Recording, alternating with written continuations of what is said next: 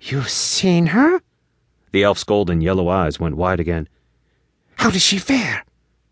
Not well, I'm afraid, if my vision was true.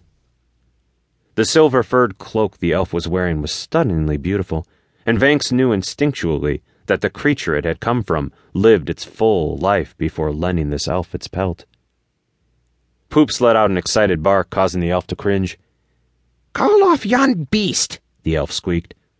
Vanx laughed out loud. The elf glared at him, but didn't even try to hide his fear of the dog. The Queen of the Fae is in the clutches of the Hoar Witch, and here you are laughing like a loon. The little elf harumphed and crossed his arms across his thin chest. Some said she was foolish to believe that a champion would come. Others said that if you did, you wouldn't be worthy. I had hoped they were wrong. You humans have never been good for much. Now listen, you, Vanx said. I didn't have to come here at all and some of my dearest friends have died along the way. Besides that, I'm only part human, and not a very large part, since my father was quickened in the Hoar Witch's kettle and birthed from the womb of a fairy.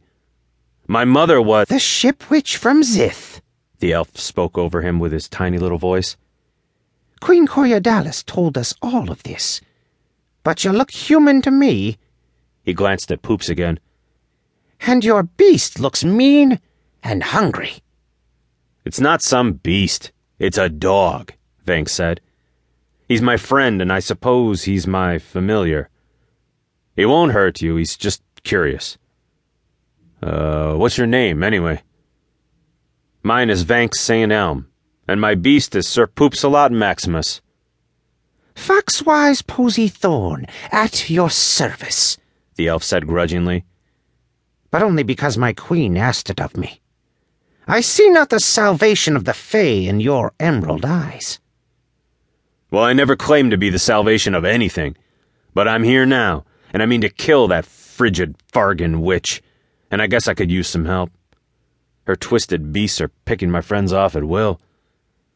Well, one less pair of spying eyes on you won't hurt your cause.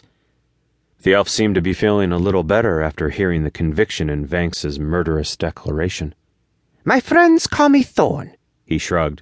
I suppose you can too for now. Thorn winced as he rose.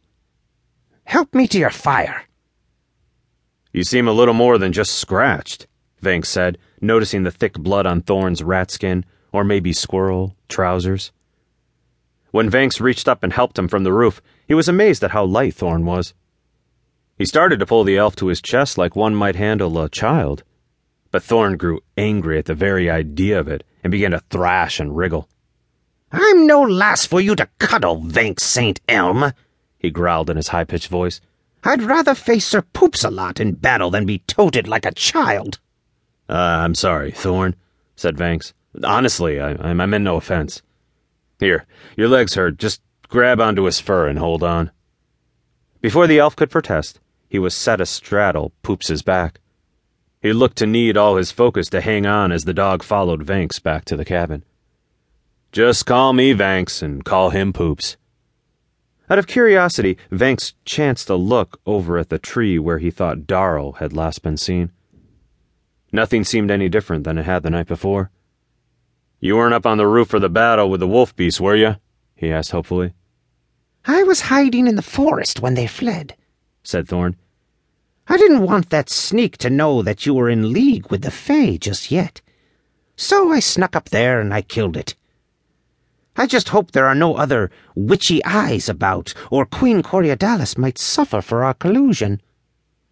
If my vision of her last night was true, Vanx sighed, which I'm certain now that it was, I'm sorry to say your queen is most likely beyond suffering. No, Thorn said. We would feel it. He heaved a sigh of his own. You can never underestimate the Hoar Witch's ability to make one suffer. She spent several centuries perfecting the art on us. Thorn spat out his distaste for the evil witch as they found the cabin door. Just so you'll have an idea of what you're up against, Thorn added, you should know that death is no relief from her tortures. Vanx couldn't help but shiver when he heard the words.